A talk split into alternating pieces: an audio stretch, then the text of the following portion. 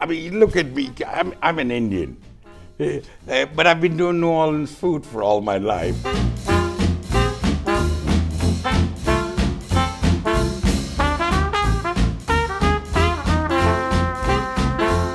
Today, I have the pleasure of introducing you to one of my friends whom I've known for not a long time. I don't know him really well, so I'm going to get to know him as you get to know him as well. He's had one of the best restaurants in Tokyo for several years, and he's going to tell you the rest of his story. So, without any further ado, let's meet Sohan. Hello. Uh, what do you do after an intro like this, my Okay, man? so first of all, let's talk. Let's talk about. Now I know you're Indian ethnically, Yeah. but where were you born? Well, I grew up in the South, in the U.S., and You were born in the South. Yes, I was. Came back to India for a few years. So tell me this: While you went to school, do you have siblings? Yes, I have a younger sister, How many years difference? uh, about seven. So did you guys didn't grow up so close? Well, we did. Uh, we lost uh, our father very early when I was about uh, 15. So she, she's always looked up at me. Okay, right, Yeah. right. So we, we're pretty close, yeah. I never thought I would be moving to India, And and, now did. I'm there. But you're you're in the Hawaii of India. Yes, I am. Goa is spectacular. It's Yes. not like the rest of India. I would imagine. It is so. beautiful. And is it, is it really kind of gated as well? I mean, protected, well protected. It is pretty well protected. That's I think yeah, so. it is. It is. But um, you know what? A lot of people don't figure out is Goa is not a city; it's a state. Okay. It's the smallest state in India, but India. it is a state. state, right. Yeah, and uh, so, you know, it's got one airport, but about five or six different cities Right. and stuff. And it, um, it's like a, you know, it's a narrow state which is uh, has a long coastline. Mm-hmm. It's on thing, and it has a very interesting history Right. um, how would I say? Well, rest of India for almost 200 years was a British colony. Right, but Goa Except Goa was Portuguese. They were they, they were That the was Portuguese. the only place in India. The only That, place in that was India. the only place in India which was a Portuguese colony. And India got its independence, I think, in the late 40s or mid 40s. Mm-hmm. But Goa didn't become independent till mid 60s. still held by the Portuguese. Yes, it was held by Portuguese and negotiated, and you know they finally got their independence. So if you come to Goa, it's it's a very different vibe. Uh, you know, Than the rest of India, most of of India, because uh, I would say the largest population in Goa is Catholics. Sunday morning is like uh, the South. Uh, The church bells are ringing. Right, right, All the big, big, huge, dark-colored mamas uh, Really? are there in their finest Come on, with come their on. kids. No, it is. But these are Indians, of They are all Indians. But their last names are Where- De, D'Souza, De Braganza. Where's your family from? Wh- Uh, on your but father's we are side? Sikhs. Sikhs from what side? Where? Where? Uh, north, north. North, okay. The guys who wear turbans. Yes, right, right, Yeah, right. yeah. So we're Sikhs. your mother as well? Yes, yeah, yeah. Okay. But um, they they are Sikhs who were born and raised in Mumbai, which is a very cosmopolitan Right, right, city. right. Used to be Bombay. Bombay. That's right. Yeah, I still. You still? No, you don't. You No, better but not. I, I, I have to now that I lived there. You call it Bombay? No, you don't. I used to always call it Bombay till I moved back now, Now you and don't- nobody understands That's me. right. They don't know what you're talking yeah. about. Unless But- they're of a certain age. And you know, this whole nationalist thing was so bizarre because I was living in Japan when they changed their name from Mumbai. That's from Bombay, Bombay to, to Mumbai. Mumbai, right. So those were the days of, you know, not emails but letters. We used Right, to. Yes, I wrote this letter with, and it comes back to me, address unknown. So I'm checking my address book. It's, but I had written Bombay. That's right. Uh, and the Right. post office sent it back. What- Now, your father, what, did, what kind of work Yeah, did he do? he was a journalist with He was a Reuters. journalist, Yeah. And your mother was yeah, at home? a housewife. Okay. she was. She looked good. She looked pretty. That's why I think my dad married her. Well, your father's a sheik. He's Sikh, yeah, and she's Did- a was Sikh he, too. Was he practicing? Um, yes, he had a turban on. That, that made it very strange. And he never, s- so he didn't show his hair ever? No, not really. Did He had the beard? Yeah, yeah. Well, you- so you were close with him. He died when you were 15, so that means you grew up very close with him. Yeah, I never had a drink with him. You always knew you wanted to become a cook? Yes, why? I did. Why? Even as a kid, I used to cook a lot, and you know, Your mother, your mother instilled this Yeah, in you, or your father? No, it was just like I don't know. I I had a flair for it. So when you know friends would get together, and you'd like you you you know you're getting the sodas, you're getting the whiskey, and so on. You're cooking. Right. Okay. You, you know, uh, whatever we'd be doing. Somebody's parents had gone away for a week, and so we're having a party there, and I'm in charge of the kitchen. So, what were the first? What were the dishes that you came out with that people thought, "Wow"? it, it Would you, you know when you're first? wh- when you're much younger you just like trying to do things within your budget and Okay. the biggest bang you can get for your buck so you know you get some meat ground meat and you know put in some beans in it and make it real spicy and have it with rice i never knew that there was a dish called red beans and rice till i Oh, and it was interesting too because uh, my mom used to cook a lot of indian food Right. and Which you know would be- which would yeah be when, when you're you know curries and right. Um, but um, when you're a kid you really don't know the difference in food Right. You like don't know this, what it's called. yeah yeah it's this is american or chinese food is food Right. your mom cooks it and it's Right. food like Right. what are these noodles you don't know if they're noodles or spaghetti Right. or you know the, Right. uh, so it's only slowly you grow up, you you you know you eat out, and you come to know uh, the difference. But um, yeah, I did want to cook, and I got my culinary degree, and I started working um, in. No, that was my first job in New Orleans. So uh, I think Straight out of college, you got into. Yep, yep, How'd, you, yep. how'd that happen? I, we were when you do a culinary degree, it's like any other professional degree. But by your second year, you already have recruiters Coming and looking. For, yeah, looking right, for you and right. you know giving you as, but you never know. Uh, so like Hilton's a big company. I joined them, but I didn't know which property I was going to be put in. Did you specialize in any type of foods when you go into No, culinary not school? really. You, like? you They- just do they- everything. You just learn everything, but it's Western food, you know. Uh, see, today when I hear from young people and stuff, um, Japanese food has bec has reached that point. Chinese, that even in culinary institutes in the U.S., You learn how that you're learning that. But in our days, no, it was mainly European food, you know. Right. And uh, if you would call it. Uh, what we called ethnic food was doing things like meatloaf would be ethnic, you know. Right, okay. Yeah, uh, burgers, mac and cheese. Right, yeah, which were also taught how to make a good mac and cheese. Oh, really? Yeah, yeah. But that was considered like this is home food. Okay, but as a chef, you should know how to make a good mac and cheese. Okay. So today, I when I talk to young people or I interview them for work and stuff, you know, they learn things like making sushi and you know even in American yeah and stuff like yeah because it's it's become so much a part of the world because it's a healthy. It's a healthy. It is also too, a lot of that. Yeah. So- so when- more than me, if I talk to you about food, Right. which is so dear to my heart, it's so interesting because um, I I remember many years ago. Um, I think it must be about 15, 16 years ago or more. Um, one of the English magazines in Tokyo. Uh, I knew the editor. She was a customer at my restaurant. She called me up and she said, Sohan, um, you know, I'm doing uh, like an article with five foreign chefs that are cooking in Tokyo. So, you know, would would you please, you know, do that? And I said, sure. So she sat down and we talked about food and how I do things and stuff. I didn't know who the other four chefs were or what they she just wanted to talk to me. And it was not about me or how I grew up, but how it is cooking in in Tokyo. Okay. So I talked to her and I said, you know, it's it's good because the customers are responsive and me being a small restaurant and doing just one kind of food. That was Bourbon Street. Bourbon Street, where I was doing New Orleans food. So I said, I have the added benefit that the person coming to me is looking for New Orleans food.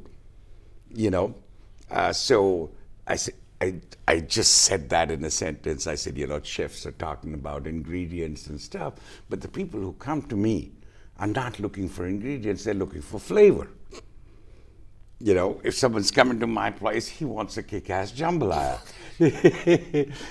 he doesn't care where the uh, bell peppers were grown or, you know, what it was. So I have that added benefit that as long as I can give them the right flavors, my clientele is happy. But there's one other thing you had in Evangelist. You had no competition. I did not. Yeah, I did not. But but you also have to understand Tokyo is is a top-notch city for restaurants. There's like dime a dozen and good ones. so y- you know, but but so I did this interview, and when the magazine comes out, I see the other four chefs are like really big dudes. We had Joseph from the Grand Hyatt, and we had the Peninsula chef, and and uh, there was me, the, the New Orleans chef, and all the four chefs are talking about the best thing in Japan is about the quality of the ingredients. And I'm like, You're saying it doesn't yeah, I, what the ingredients- you know, these guys are going to beat me up because eh, I'm the guy with the 24 seats. Where they're they're looking at like you know 500,000 seats, eh, and I'm the guy who's saying everything opposite to what they they that. all said. So you know, food is beautiful in this this way. I mean, look at me. I'm I'm an Indian, Eh, eh, but I've been doing New Orleans food for all my life, and uh, I just met somebody who I knew a long time ago uh, in Tokyo, and he's moved back to the U.S. He's got an inn in Maine, and he's got a restaurant which is very popular. So he tells me, he says, "Look, Sohan, I've been wanting to talk to you. I'm glad I just bumped into you." I said, "Yep, tell me." Says, I want you to come to Maine next summer and do like a, a week of New Orleans. I said, "Look, you know, think about this. You live in Maine, which is two hours away from New Orleans. You, you can get anyone from there. You're going to fly me in from Goa to the States to cook New Orleans food? I said, "That doesn't make sense. He said, no, I want your food. So I want you to come and do it. I want my boy to learn uh, how to do things The like things- you. I think I think the thing that he probably sees that I think most people do. You know good ingredients. Yeah. You're not going to compromise on your ingredients. I've had your food several times, and I can tell it. It's the kind of food that you wish you knew how to make. You wish But you it's could, because it's, because it's good, uh, but all of its quality. Your rice is good. Any kind of meat you use is good. When you use seafood, it's excellent. It's really good food. Say, um, Do you think you do you think you learned that quality part in culinary school, or did you learn it from being in Japan? Um, I think Japan helped me a lot Okay. because you know Japan is so much more conscious about uh, uh, you know quality of the ingredients. And so that does make a lot of difference. And um, you know, I do as you you said I do like good um, ingredients, but I probably also have something more practical sense, you know, to balance the thing out. Like, uh, for example, like I'm doing this pop up at uh, Tech. Here now, um, one of the dishes I'm doing that in there is called Jazz Fest uh, beef. Now, which is during Jazz Festival, out of the rest, you know, restaurants food stalls, they make this whole big cauldron of meat. It can be beef or it can be pork, depending on the stall.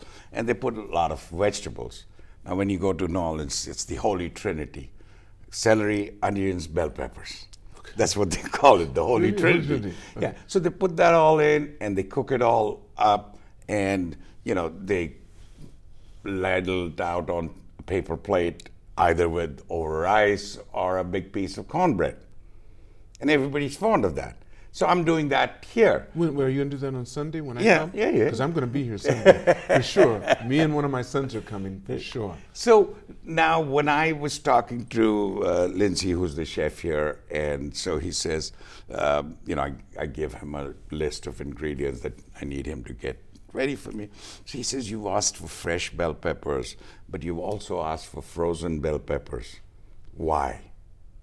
Okay. You know? Right. So I said, See, the beef dish where the flavors of the bell peppers matter, all the vegetables are going to be fresh.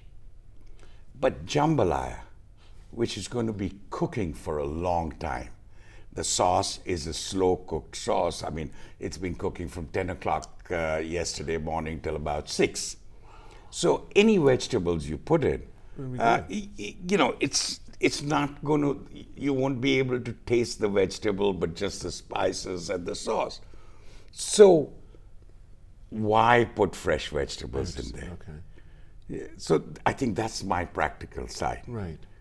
you know and um, so one of the japanese guys in the kitchen and he says um, i'm surprised a big chef like you is using frozen ingredients and i said there's nothing wrong with frozen ingredients you balance your meal out things that don't matter in that dish Right. you save money on that but get a better quality of andouille sausage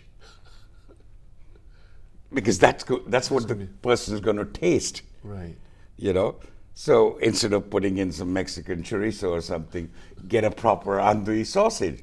A- And so a lot of times chefs, I feel, uh, get so involved in the aura, and then when they become reach a certain position, although one part of their brain, practical part, says that you, but mm-hmm. they, you know they have a rep to protect now. I see. They they can't, you know, they, Can't- feel they oh, can't. And they do things that they wouldn't practically do if they didn't have that rep to protect. Yeah. I hear so you know, That's interesting. That's it so is. You, you know, food is so interesting. Now, I'll tell you this, and uh, it, when I found out about this, and it was so, like, I was like, really?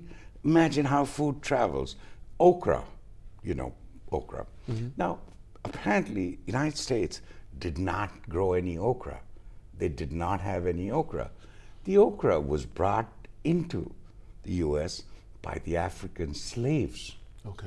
because it's a major part of their diet.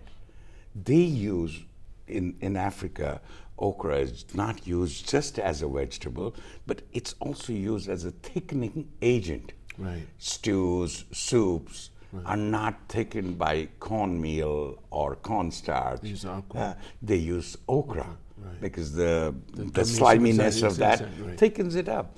And the you know what we hear we it was a generation before me when we hear when these people were brought in slave ships new orleans unfortunately that's part of new orleans history jackson square was one of the you Slave know ports, yeah, yeah. Auction uh, places, yes auction places and when these people were brought in they were usually packed in a ship, naked, you know, no Mm-hmm, clothes. They, they, they're not going for a, a tour of America. Right, right, they got no. Right, they're being brought- So I believe the okra seeds were hidden in their hair.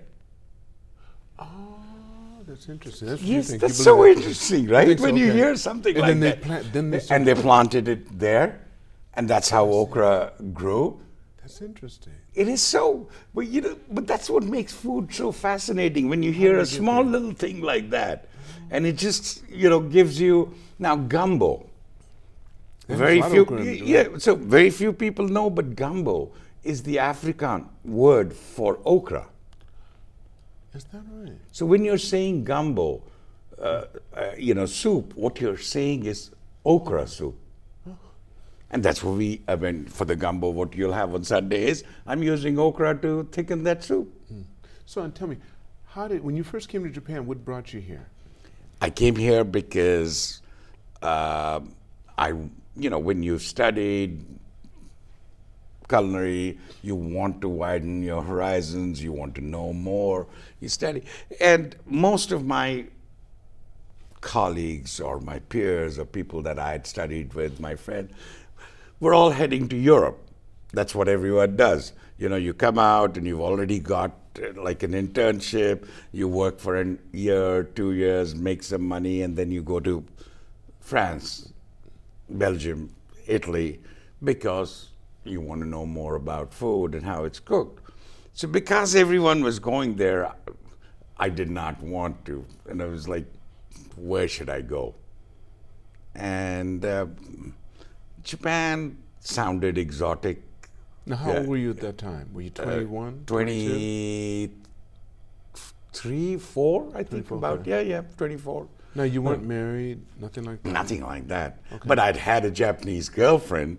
Which Prior to that? Uh, yeah, around about that for just a few months. Uh, but she was not even really Japanese. She was like living in the U.S. Did that help to spark your interest? Yeah, that did. I see, you know, the girls are beautiful, and it's something that we don't know, and it's interesting and exotic. Why not?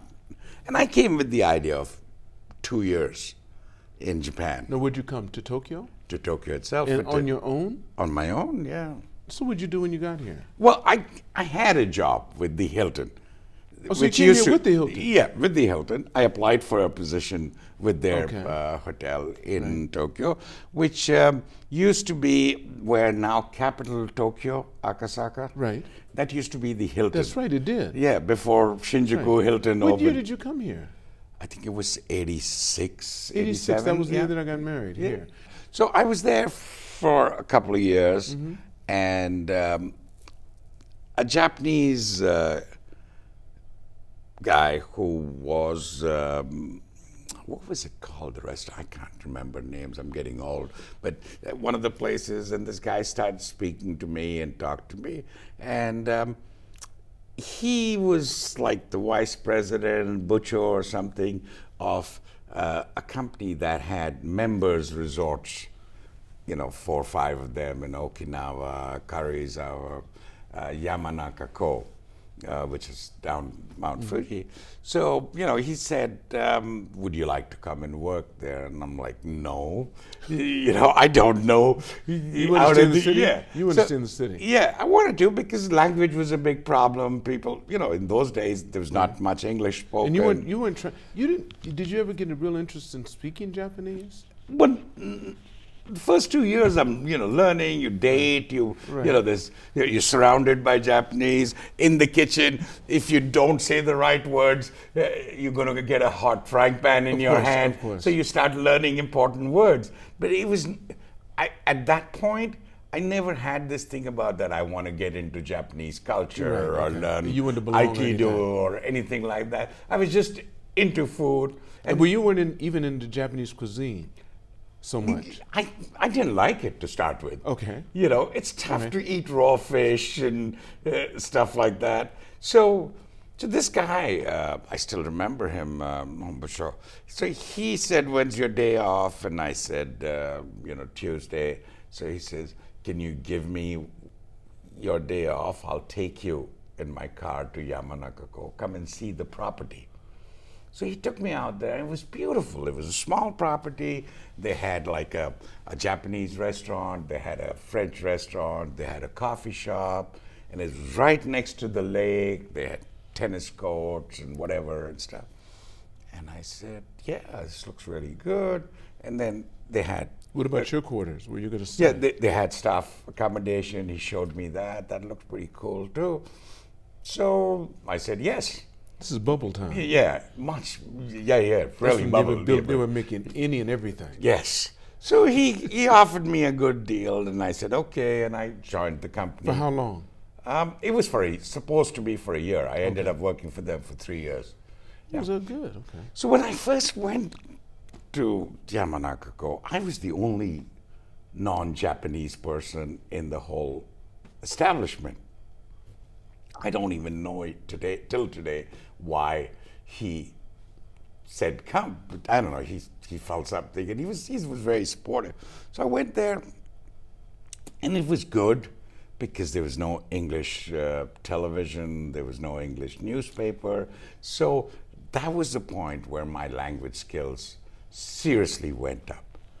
One, two, uh, we had really nice uh, quarters, you know, staff quarter, uh, but I was still a very junior guy, so I didn't get a room to myself. I had a Japanese roommate, and um, who was crazy about, uh, you know, rock and roll, Japanese rock and roll, and he'd have it on full blast in the room the whole time. And I was too scared to say anything because, you know, I was the little guy. I'd just come in. So that sparked a little bit of interest in Japanese music. You know, slowly the whole thought of like trying to learn this this culture of this country that I'm in. And so that was the exciting part. But the horrible part was the food because we had a cafeteria which was open 24 hours and there was a separate chef who would cook for the staff. And you know people were working in shifts so somebody would be so he'd make breakfast and then at some point in the afternoon he'd make lunch and, and there was a microwave. If you come in late you breakfast was like raw egg miso shiro rice and a piece of fried fish. Damn, I'm not going to have that for breakfast. for, I think about, I don't know, six months, my best friends with a bottle of ketchup and mayonnaise and a bottle of Tabasco. Because, you know, you were out in the boondocks. The nearest convenience store was about 12 kilometers. They didn't have a bunch of convenience stores yet. No. Right. It, that was the difference, be, like being in the city. In the city, you could grab a McDonald's burger, or, you know. Uh, but but we were out there. You wake up in the morning hungover and you see like a piece of fried fish in raw egg. I'm like, ah, God, I'm going to throw up. get the bottle of ketchup out. Get the Tabasco out. So you never got used to it. It, it, took me time. But that's I got used to it is because I had no other choice. Right. You needed I, to eat. I needed to eat. I lost a lot of weight at that time, and also in my own kitchen, the restaurant that I worked for, I was too junior to be able to cook for myself. You know, the chef was a nice guy and he'd take pity on me and he'd say, you know, you want to make something for yourself for lunch or dinner and, you know, I'd just like cook a piece of meat and season it and eat it. So that's where Yamanaka was that place where I, so funny enough, on this trip, um, about two weeks ago, I was in uh, Kawaguchiko and with this friend of mine who worked, we worked together, and we were sitting there over a drink and trying to calculate how long ago that was. And it was 35 years ago. 35 years We're ago. still friends. You know, he came for my wedding, I went for his wedding, we're still friends. And he owns two Italian restaurants now, one in Kawaguchiko and one in Kofu. He's Japanese. He's Japanese, mm-hmm. totally Japanese. So we're sitting there and having a drink and trying to figure out how many years ago. No, that was four years before you got married. 35 years ago. That was, you know, different times. It was, it was you know, so the Japanese have always been, um, you know, all about face and stuff. So I think in my second year or something, the, the chef had been wanting to like leave, uh, but the boss has always told him, no, you can't leave. So one day in the middle of the night, he packs his bags and just runs away. So suddenly, from down there, I'm like midpoint, and the third year, I'm the chef, with like hardly being able to speak Japanese, but you know, it just falls into place. We had a guy who was in charge of events and stuff like that. And he was a Japanese guy, but he had a beard and you know, and he used to DJ and MC. And, and so, you know, this was old days um, in the summer when the hotel was packed and it was season time. Saturday, Friday, Saturday nights in our restaurant after 10 o'clock for two hours would be disco time. you know. And uh, this is out of Yamanaka-ko. Yeah, out in Yamanaka-ko. Who was there? Who would be there? The place was packed because That's this was right. a members' resort. You know, I forgot, and also it was a bubble time. It was a bubble People, time. People would, yeah, oh, they, they would just, yeah. They had plenty of money. Yes, yes, they did, and they were spending. Right. So this members' resort, the members were small-time businessmen, right? Like you know, um, there were guys who had a hairdressing salon or a printing press. So it was fun time, but yes. that was, I think, when I, I really, you know, Japan got to me. That's when you said, "This is my home." Yeah, this this is this is interesting. I, I started, you know, understanding. And that was flavor. three years in, four years into it. Uh, yeah, I was uh, about four years. Took four uh, years. yeah, it took me about four years because at that time I was always. Prior to that, it was I'm go I'm leaving next year. You never thought you'd go and live in India. No, never. Did you? never. Wait, wait, wait. But so there was two countries that I could walk into without having to do anything. One was the United States, and the other was India. Wait, wait. You don't have Japanese nationality? No, no, I was a permanent resident. Right. And India welcomes you back and gives you an Oh, Indian no matter what. No As matter as- as what. long yeah. as you- I think most countries do that. Okay. Uh, if you are, uh, you know, you, both your parents are. Right, uh, okay, yeah, right, they- okay. If you come back and then. back. So I knew I could just walk in. So, plus also, after living in Japan for so long, um, where I enjoyed the energy and the excitement, but you know, part of my brain was telling me that all I need to do is like chill out, not run. You know, in Tokyo, you have to keep running. That's right. Yeah, the the, the, the rents, the, the, the, the living expenses. Um, you make money, but you're still Gotta you- spend you- it, yeah. yeah, you got to keep you know running. You can't stay still. And a part of me said, I've got no responsibilities. I don't have to put any kids through school or college or anything, you know. And uh, wh- why, why, why should I run? You know, so it, it's like J- Japan is like you have to keep moving to stay afloat. Right, right.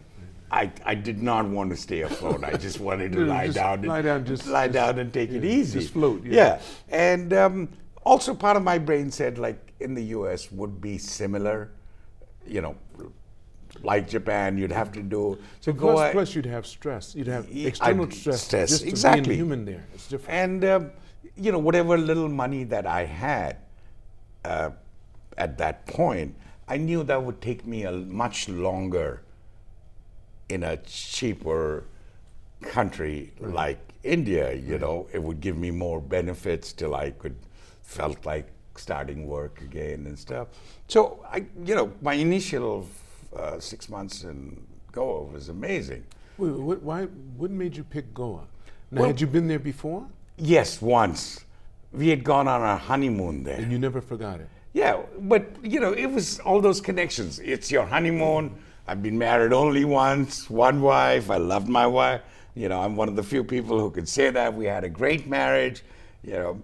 And um, so we went there and had a great honeymoon. Uh, you know, 10 days in a resort and barely every day we'd be eating breakfast and say, tomorrow we're going to hire a car and go and see some temples and churches. And we never did. We never did. You enjoyed it that much? Yeah, we did have it. So um, when it came to talk about India, like I, for me to move to India, Goa, you know, of course it was there in the memory because that connection was there with my wife, you know, and so, so I, in fact, I- I mean, you know, I sometimes look it, but I'm not that that much of an idiot. I went for two weeks to Goa. You know, I flew out see- of to Japan. Yeah, just just feel With the, the, with the thoughts that you might want to stay there. no, I was like seriously stay there, but I want to feel the vibes. Like if I get bad, you know, any you. bad feelings, Right. just have a look at what the prices are. Like I had, I didn't know anything. Like how much would it cost to rent a room for a month, or, you know, buy a car, secondhand car to move around and stuff like that. So I went for two weeks. It was fun. What I did was in that two weeks, I stayed at like six different places like a big hotel, a small place, different parts of the state, just to, you know how it is, just get a feel. And uh, then I decided, yes. And I decided to close Bourbon Street, and that was interesting. That had to be hard. Yeah, that was hard. People did not want you to go. I bet you they picketed out in front. But it you was, cannot go. we- we- it was so funny because I remember when I made the announcement six months in advance that we are closing end of February, and the reservations started just coming in within a month. Six months was full, but the thing that I just found so funny was the first day, you know, I'm, I'm saying this in November or something that I'm closing in February, and the first day to get filled up is uh, February 28th. the day you're leaving. Yeah, because everybody wanted to come on the last day. goodbye, When. I said that's full, That's they, they would do 27th. That's it. Oh, that's so good. Yeah, it was. I didn't think about that. You Yeah, think I, I even I didn't think about it. they wanted the- to say goodbye. Yes, they wanted to be there, there. Like I was there on the last night of Bourbon Street. That's, It's interesting, isn't it? I had not thought about that. Yeah, I hadn't That too. makes sense. Yeah. So yeah, it was. Um, and Did uh, you have anything special the last couple of days? No, I, I it was just do. very emotional and I stuff because so. I was leaving. So um, the, what had happened was um, in Japan, um, the the first anniversary, the first death anniversary is very important. Right, you can't and go through. yeah. So and for some, I still haven't understood it, but for some strange reason, um, it's done 11 months, not 12. The anniversary is not held on the day the person passes away, but a month before that. It's the 11th month and 11 days before. Okay. So, so my target for leaving Japan was that I'll finish that ceremony. So I had literally booked my tickets, got out of my house, moved into Oakwood for a month while the uh, Nick Vassey's Packers were doing my stuff. Yeah, and um, so I left literally I don't know six days after the event. So I had made my schedule accordingly. So February I'd close up and stuff. Last few days were kind of emotional and stuff, and you know, knock on wood, and I'm I'm lucky. I've got such good friends and customers who became friends over the years and stuff. So it was good, yeah. And um, so I moved to uh, Bombay, Mumbai, you know, trying to get things sorted, like a driving license. But knowing that you were going to go to go. go- yeah, I, with Okay. the idea of Goa, Okay. but Goa is uh, kind of rural. Right, right. So they Uh, would yeah, have all the mo- things you yeah, need you got to get get your paperwork, right. change your, you know, get a bank account okay. and stuff like that. So I got, yeah, I did that for two weeks, and then my, went to Goa, and I'd found this really beautiful place in that earlier trip that I made for two weeks. So it was this really lovely little guest house, maybe about 14 rooms, small pool, uh, run by uh, an Englishman uh, with an Indian wife and their kids and his mother, Nana. And they ran this like bed and breakfast kind of a thing, and it was on an island. Close by Goa. Yeah, it's Goa. It, it comes Right under Goa, but, Okay, but, but- but there's like a ferry, uh, Okay, a, right. a 15 minute. Ferry, Yeah, there's okay. no bridge. Right. you- you and he has ta- the whole island. No, no, he Oh, just, just a has a guest house on On that. that island, okay. Yeah, it's a small island, Right. and it doesn't uh, uh, have. There's just two places to stay. One is his guest house, and one's a yoga retreat kind of a thing. So I met this guy because he was looking to sell this place, and somebody had, you know, said like, okay, you're looking for something in Goa. Why don't? So I looked at the place, and no, I didn't want to buy that because it was too isolated and stuff like that. But I thought that would be a good place to stay, and they were nice people, that couple, and I. So I moved to Goa, and I moved in there, and I think. I went through a couple of months of doing nothing, just getting drunk every day. Because I was carrying a lot of emotional baggage. And in Japan, you're trying to, you know, finish your stuff, close your business, move your thing. You don't have time to grieve. Right. So I needed that to, you know, set balance. So I'd wake up in the morning, have breakfast, sit by the pool, drink beers the whole afternoon to like fall asleep, and then wake up in the evening and start drinking again. Uh, but it was good. They were nice, and then I got really friendly with the owners, and you know, I'd become a part of the furniture, and they said like, okay, you know, it's too difficult to keep up with your bar tab, so just buy a case of beer and put it in the fridge and drink it. Like, you know, we got. So then it moved on to oh, get get a bottle of rum and just keep it in the bar and drink it.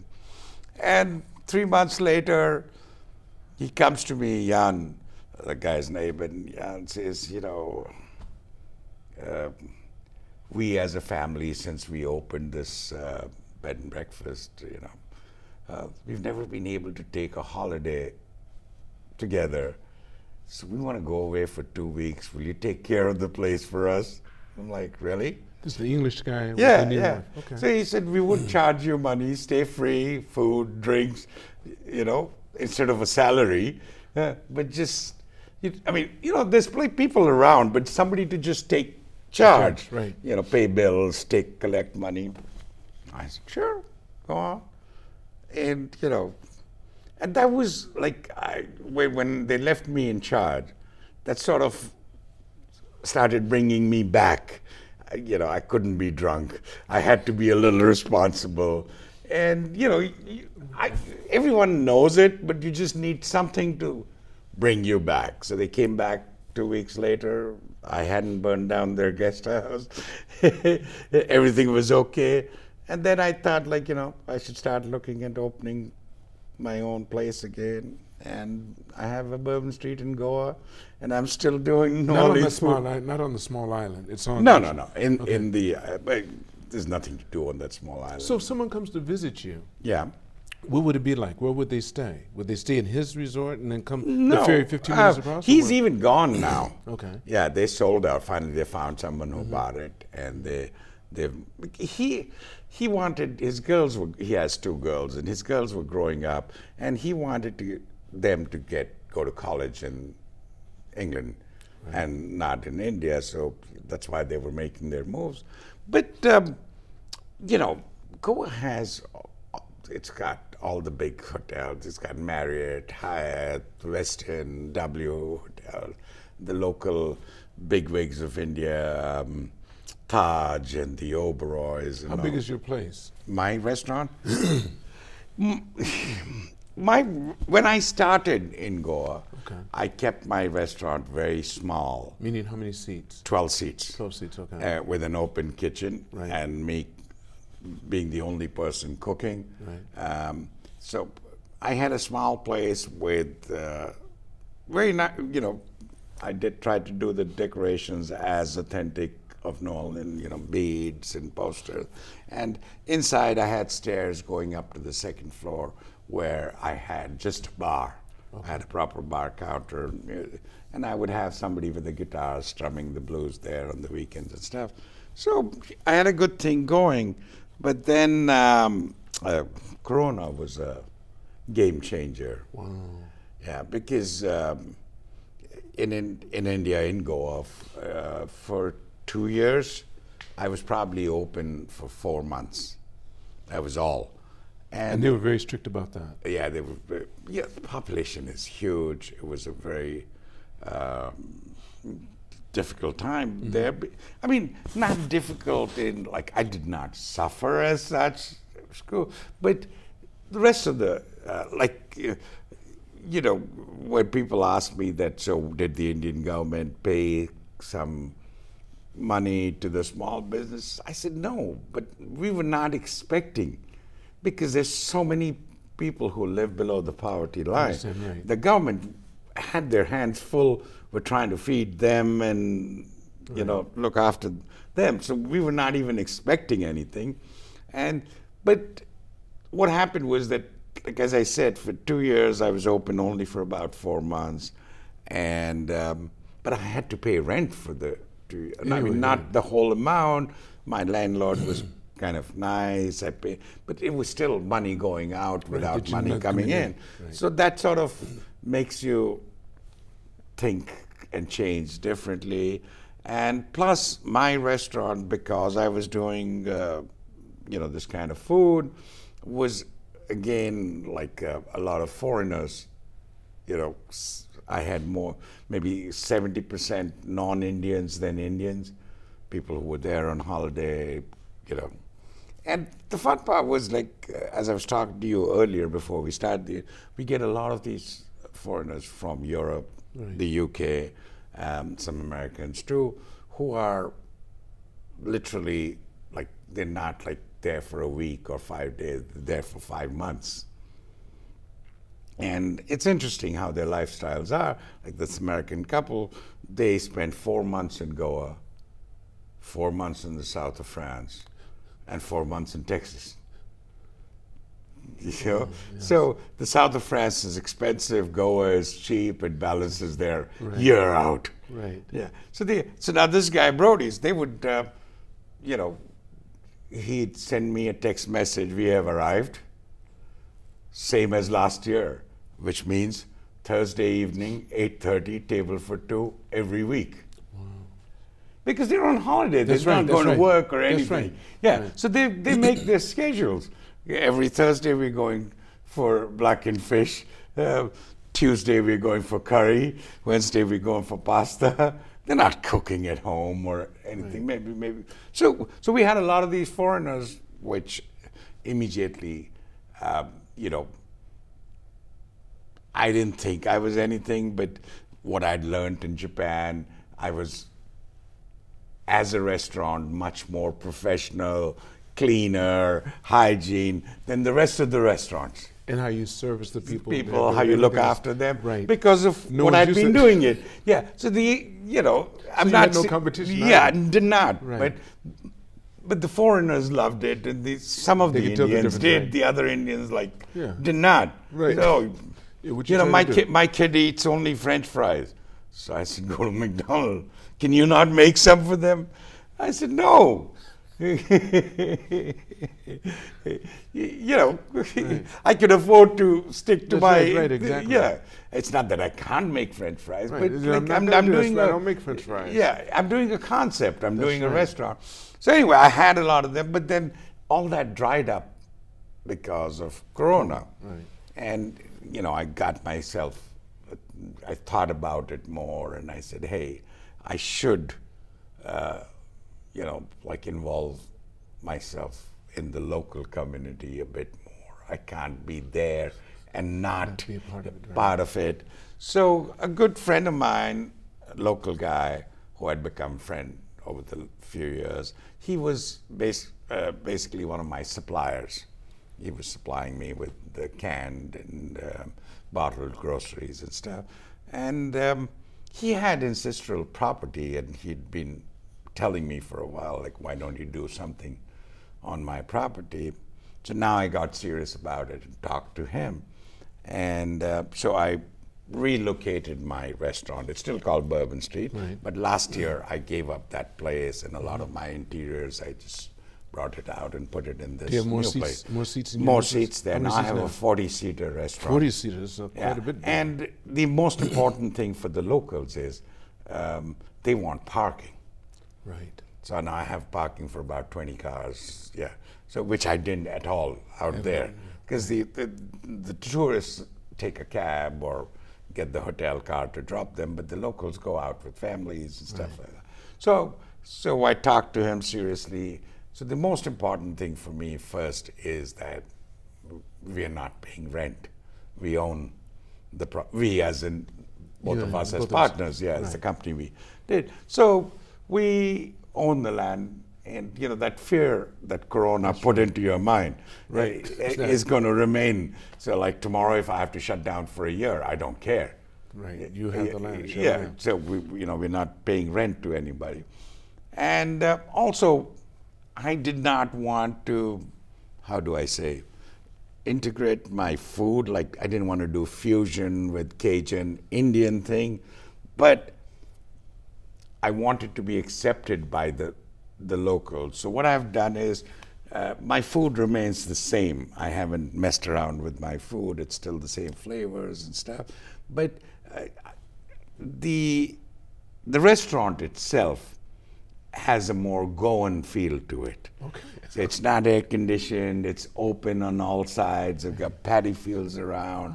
There's parking. So they don't really like the air conditioning too much. No, they they do, but like you know how it is that for a lot of them they have come into an environment that they don't know anything about. I understand. That makes them a little uncomfortable. Understand. You know, uh, so it, you know it's that point that they have to cross, and it, uh, like when they have choice of thirty other places, why go someplace and be uncomfortable?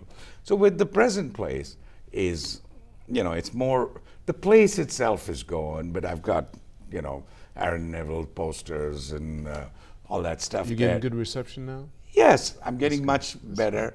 How long have you been there? Now it's been nine years. Are you welcoming all of us out to see you in Goa? Yes, Please, please go. It's Good. great fun. Now you heard that. You heard that. He's welcomed all of us out, particularly me, so I can go to Goa and be with them There you go. and have some good Cajun food. Exactly, and you know, Goa's Goa's a paradise. Uh, it's the only place in India which actually has casinos. The legal You can actually gambling. gamble. You can, actually gamble. But what, what, what, what currency do you use? Indian rupee. Indian rupee. Yeah, right, yeah. Okay. It's it's Right. strong. Uh, they they've got uh, you know gambling boats in Goa. They- people don't believe this. Like this Goa's is like the place South. to be. It yeah. Goa's a place to be. Yeah, they got great seafood. They've also got a couple. You know, it's uh, not only with foreign tourists, but even with the local celebrities. You know, the the movie guys. Bollywood is a big right. industry. The sports stars. They all come to Goa for the. Goa Airport gets the maximum number of private jets on the weekend. Wow. Because they come in just for the weekend, right, right. right. you party out. You've got big, big ass, uh, you know, DJs coming in and stuff. There was a party uh, last year. I think uh, last year November. I was shocked to see Snoop Dogg was playing.